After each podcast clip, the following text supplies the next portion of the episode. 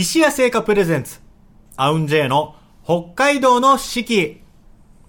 皆様、こんにちは。和楽器ユニット、アウンジェイクラシックオーケストラの尺八担当、石垣聖山です。アウンジェイの北海道の四季。この番組では、和楽器奏者である我々が、二十四節気七十二項をもとに、日本古来からの季節の捉え方を皆様と共に学んでまいります。その上で、北海道の自然やグルメ情報を通して、北海道の四季の魅力をお伝えする番組です。今週もアシスタントはこちら。しのべえの山田美智子です。はい、みっちゃんお願いします。お願いしますいやー、もう3月もそろそろ後半戦です。後半戦というかもう、う、終わりには近づ早いね。年度、年度末ですよ、年度末。ね さあさあ、こん、えー先々週からですね、はいえーしアウンジェイの今までの CD の歩みということでですね、5月の11日にニューアルバムが出るということでですね、今までの CD を振り返っております。はい。この間はですね、祭りという CD、2016年の CD までご紹介させていただきましたが、ここからその先、直近の CD まで行きたいと思います。まずは、これね、えー、以前、先週かなオクテットというクラシックのアルバムを紹介させてもらったんですが、これもですね、えっ、と、和楽器でクラシックという風に、ちょっとタイトルを、タイトルとパッケージを変えて、あの、また、リバイバルというか、まあ、実 CD 出させていただきまして、それに続きましてですね、和楽器で四季という CD を出しました。これも実は、えー美しき日本の響きという僕らにとっての4枚目ですかね、はい。のアルバムの、まあ、えーまあ、パッケージを新たに、えータイトルを新たに出したものなんですけれども、これあの、以前、その美しき日本の響きの CD をご紹介するときにちょっと抜けてたんですけど、あれは2012年の3月の11日にあの発売しまして、えーまあ、その前年にあった東日本大震災の、えーまあ、に気持ちをまあ寄せて、えー何か僕たちにできることは何かなって考えた、えー結果ですね、まあ、このみんなが心の中にある、まあ、童謡であったりとか唱歌を、えー自分たちなりにはまあアレンジをして、まあこうえー力を力づけて前に一歩進む力にならないかなというそんな思いを込めて、まあ、作った美しき日本の響きというものですね。そしてはい。続いて出てくるのがワンアジアジョイントコンサート in シンガポールこれあの、ワンアジアジョイントコンサートっていうのをですね、ずっと続けてやっていまして、えー前もちょっと、えーワンアジアのね、あのメモリアルのあの CD の時にちょっとはお話ししましたけれども、ASEAN というまあ、東南アジアのまあ10カ国のまあ組織というかまあ集まりがあるんですけれども、えー最初はそのうち4カ国ですね、からスタートして、えーカンボジア、ベトナム、インドネシア、えーえーなんだ、タイか。の4カ国がまず集まるところからスタートして、毎年こう2カ国、3カ国ずつ、はい。2、3カ国ずつ、ちょっとずつ増増ええていっていってて、この CD はですね、何かっていうと、シンガポールに行ったんですけど、これが記念すべき10カ国目はいはい。で、10カ国全部の国の、えー、初めて一堂に返す。だから、プラスだから日本だから11カ国か。が集まってやったそのシンガポールのでのライブ、コンサートの模様を収めた、まあ、ライブ CD。はいプラス、まあ、スタジオで日本で撮った、え3曲が収録されてたりとかする CD なんですよね。まあ、これ、もう本当集大成ですね。ワンアジアジョイントコンサートの。やっぱりこう、日本、世界各国、東南アジアのそれぞれの民族楽器はい。が、やっぱ最初はどういうことがその楽器でできるのかとかも、本当に未知の世界でした未知ね。の世界。んで、なんだったら、これ、シンガポールを最後の国にしたのって、はいシンガポールってこう、なんだ、新しい新興国だから、い、わゆる伝統楽器、民族楽器ってどういう扱いなんだろうって、こう、迷いがあったっていう話がね、まああったんですけど、いざ行ってみたらシンガポールの人たちすごかったんですよね。なんか、教育の仕方とかもなんか、なんか、まあ日本とかとは全然違って、はい。あの、結構ちっちゃい頃から、割り振りがある、割り振りというか分けるんですよね。あなたはじゃあ音楽の方向に進もうとかあなたはこの分野に進もうみたいな中で、音楽に向かって進んでる人たちが、その、携わってるんで、はい。すごくなん言ったらですけどな力がある。めちゃくちゃうまかったですうよね。まかったんですよね、はい、でえ技術もうまいだけじゃなくて性格もめちゃくちゃあれなんなんですかね。めちゃめちゃ寛性格良容でしたかったでねやっぱりいろんな人種の方が来てる国なんだなっていう感じがして、ね。まあアジアのメンバーに対しても誰とでもなんか対等ですごくフレンドリーねいいさなんていうかいい空気がありましたよね。っていう感じがありました。やっぱりその、今まで、そこまで言ってた、まあ、9カ国の国の人たちってみんな結構、まあ、自由であったりだとか、はい。まあ、真面目な人もね、いたりとかするんですけど。でみんなめちゃくちゃいい人なんです基けど。本、そう、みんな基本的にいい人なんですけど、みんな基本的に、あの、自由なんで。そうあとやっぱ音楽教育の差っていうのはやっぱりすごく痛感して。そうですね。教育というより、もううん生活の一部としてしか、そうですね。の楽器を触れてないっていうのと、うん。もうがっちり教育で、そそうの楽器をや学んでる。うん音楽ドレミで勉強してない国もある中で、どうやってまとめるんだって本当に大変なね思いしましたけど。プロジェクトでしたけれども。はい。でもこのシンガポールやっぱそのはい。一つの集大成なんでね、うん。ぜひぜひ聞いていただきたいですね。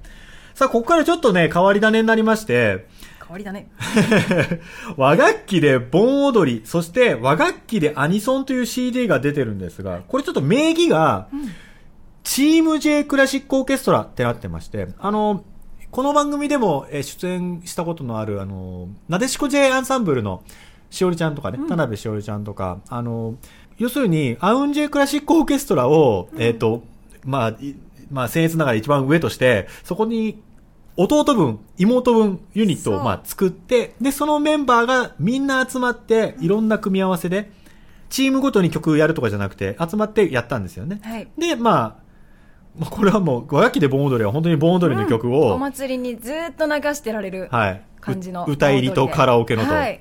ね。ドラえもん温度とかね。ドラえもん温度とか東京温度とかもね、うん。あります。東京五輪温度とかね。はい。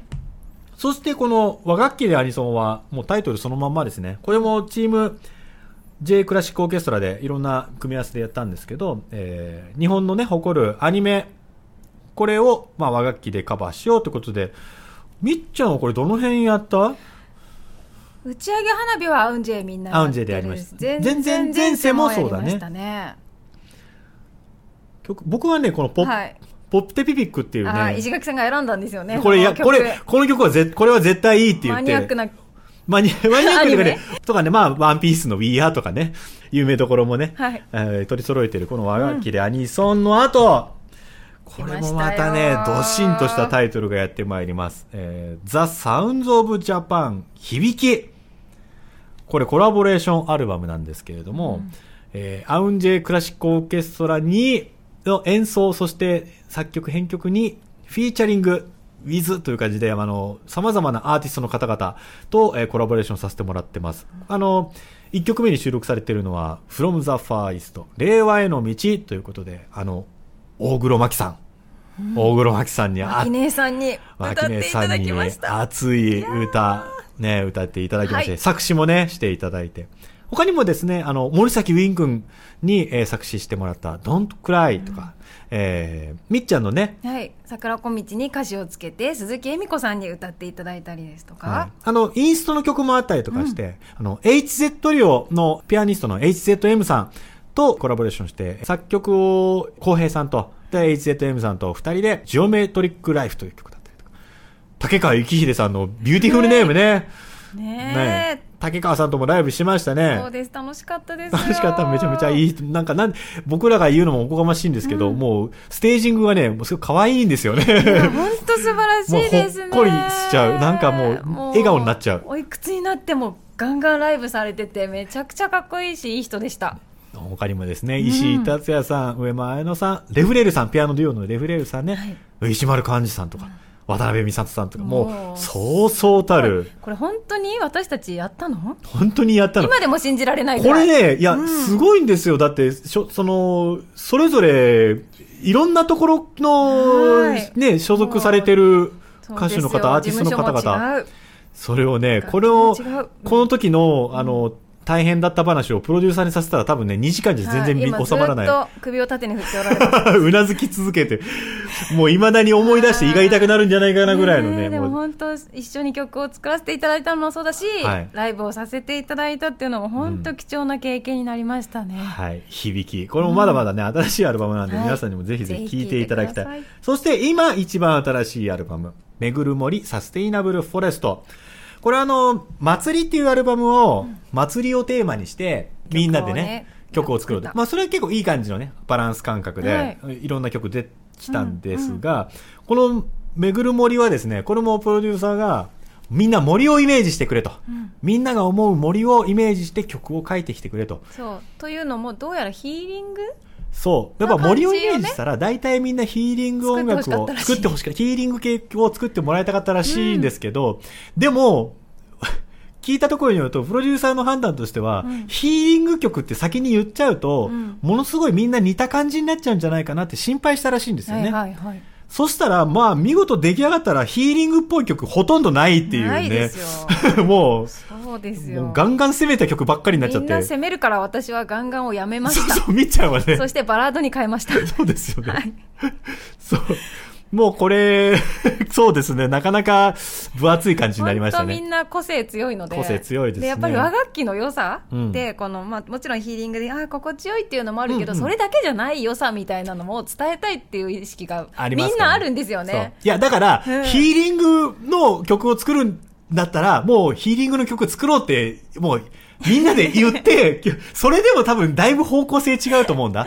俺はこれで癒されるっていう人も多分いるだろうし、そうね私はこれが癒しだよっていう人もいるだろうしんん。んんとにかくみんなそれぞれの、あのー森がねはい。だから、そう、だから癒しじゃない。癒しとは違うかもしれない。みんなの思う森。はい。とっても個性的なはい森がたくさんできているアルバムになってますね。あるんでそしてあの、HZM さん、あの、はい響きでもあの、コラボレーションさせていただいた HZM さんに作曲していただいたフォレストを HZ リオと、アウンジェイクラシックオーケストラが、えー共に演奏したもの。そして、僕の作ったギフトという曲に、小柳ゆきさんにえー作詞していただいて、歌にえー入りました、ギフト、新たなる記憶という曲、ボーナストラックで2曲入っております。めぐる森。ということで、CD はい紹介してまいりましたが、これを19枚を振り返ってみましたま、だいぶ駆け足でも、はい。総勢多分今30分以上はかかってるんですけど、これもう、まあだから1日じゃ多分語り尽くせないぐらい、はい。本当は1思い出話枚ずつやってもいいかもしれない っていうぐらい思い出がいっぱいあるんですけれどもかなりの駆け足で振り返ってまいりましたが。ぜひぜひ気になったアルバムありましたら、ぜひお手に取っていただけたらと思います。はい、えー、あのー札幌のね、えーイオンモール札幌ハッサム店の漁港堂さんに、はい。10枚ね、10種類 CD 置いてあったりですね、あの我々のアウンジェイのホームページでもね、CD あのお買い上げいただけますので、ぜひぜひそっちもチェックしてみてください。ありがとうございますね。3週にわたって CD ご紹介させていただきました。さあ、それではですね、えー、まあ、3月の23日、こちょうど卒業式の卒業ですね。卒業ですね。ああ、なんか青春って感じが。そうなんだろう、卒業という言葉なんか自体に、ね。キュンともうそれ聞くだけでキュンってな。明日からみんなに会えないんだみたいなああ感じが。寂しいね。和楽器で四季より仰げば尊しお届けします。和楽器で四季より仰げば尊し聞いていただきました。それでは、今週の石屋製菓さんのスイーツ紹介コーナー行きたいと思います。今週ご紹介するスイーツはこちら白い恋人、ミルクチョコレートオムレットこれまた、ね、実はさっきまでね、冷蔵庫で冷やしていたんですけれども、こちらのお菓子は、はい。白い恋人でおなじみ石屋とチーズオムレットが人気の函館洋菓子スナッフルスがタッグを組んだコラボ商品。白い恋人のミルクチョコレートとたっぷりのクリームチーズを使いふんわり焼き上げたチーズオムレット。白い恋人ブラックに使用しているチョコレートのまりまろやかな味わいがマッチした北海道のお菓子メーカーならではのコラボスイーツですということ。はあ、こういう色をしてるんですね。へえあの、だから、いつもの、いつものというか、はい。えー白い恋人の白い、白かと思った。えー白じゃなくて、えっ、と、ミルクチョコレートの方ですね。ブラックの方。オムうわーうわーオムレット。冷たい。冷たい。さあこれをこれでもそのオムレット自体はじゃあチーズオムレットが人気の、えー函館洋菓子スナッフルスさんですね。はい。これこれコラボした特別商品ということでいただきたいと思います。これ新発売ですね。これなんかね賞味期限がねちょっとうん。1週間と短い商品ということでですね、まあ要するにそれだけ新鮮鮮度というか、まあ新鮮なんでしょうね。いただきたいと思います。ます。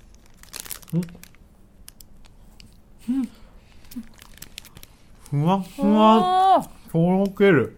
うん。うん。うわ美味しい。チョコムース、うんチーズ？そうだね。基本は多分ですねほろほチろのーズオムレットにこうのん。白い恋人のブラックに使ってるチョコレート。まろやかな味がちゃマッチ。うわー。これはまたいいな。なんか贅沢。今ちょっと僕たち手で食べてしまってるんですけど、はい。あのもうフォークとかでお上品に食べてもちょっとずつ食べたいかもちょっとずつ食べても美味しい、うん。すごいな。美味しい。軽い。へえうん。うーん美味しい。完売時は午前10時再販っていうことはもう朝早く売り切れちゃうこともあるってことですね。そういうことでしょうね、うーん。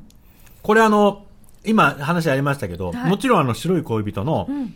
ホワイトチョコレート。使ったバージョンの、真っ白いバージョンもある。はい、ホワイトチョコレートオムレットもうんうん。ございますので、えーこちらの商品も石屋オンラインショップで販売しておりますので、ぜひぜひチェックしてください。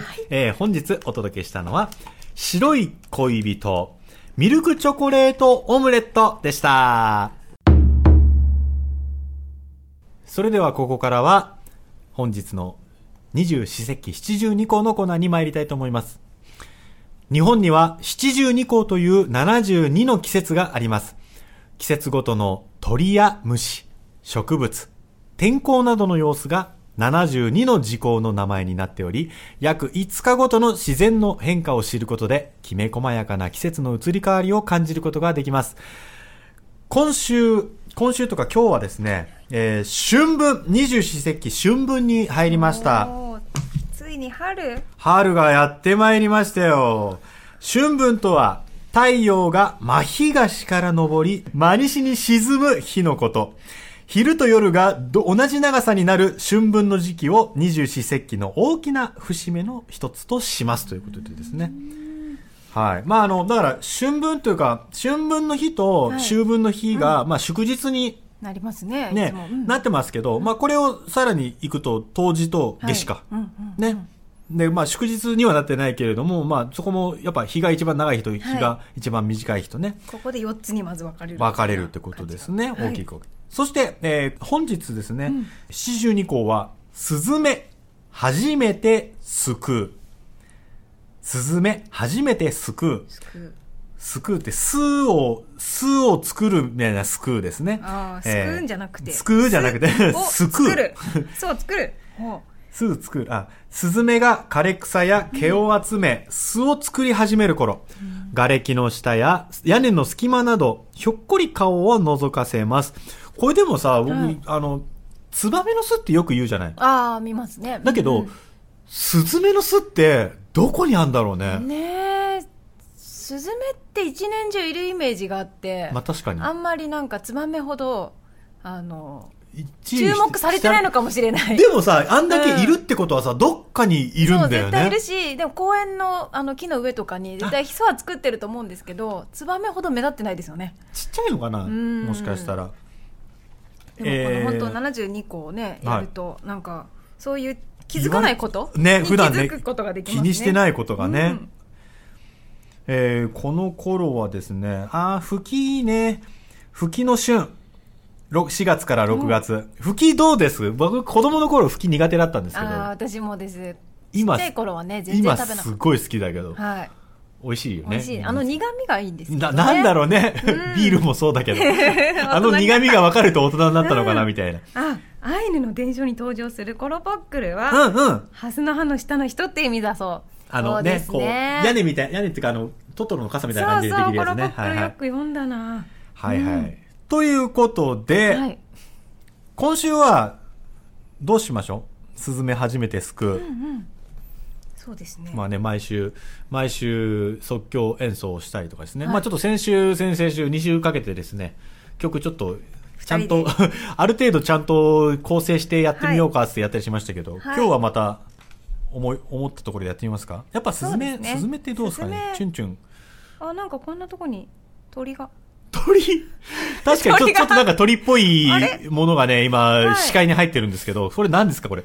これは鳥笛ですちょっとかね若干イラッとする顔してるな。はい。お土産屋さんとかで売ってる。あ、鳥笛みたいなやつですか？すけど、はい、この子使ってみようかな。おー、はすごい。さあ、それではですね、はい。今週の七十二個、スズメ初めてすくう、みっちゃんの鳥笛でお届けしたいと思います。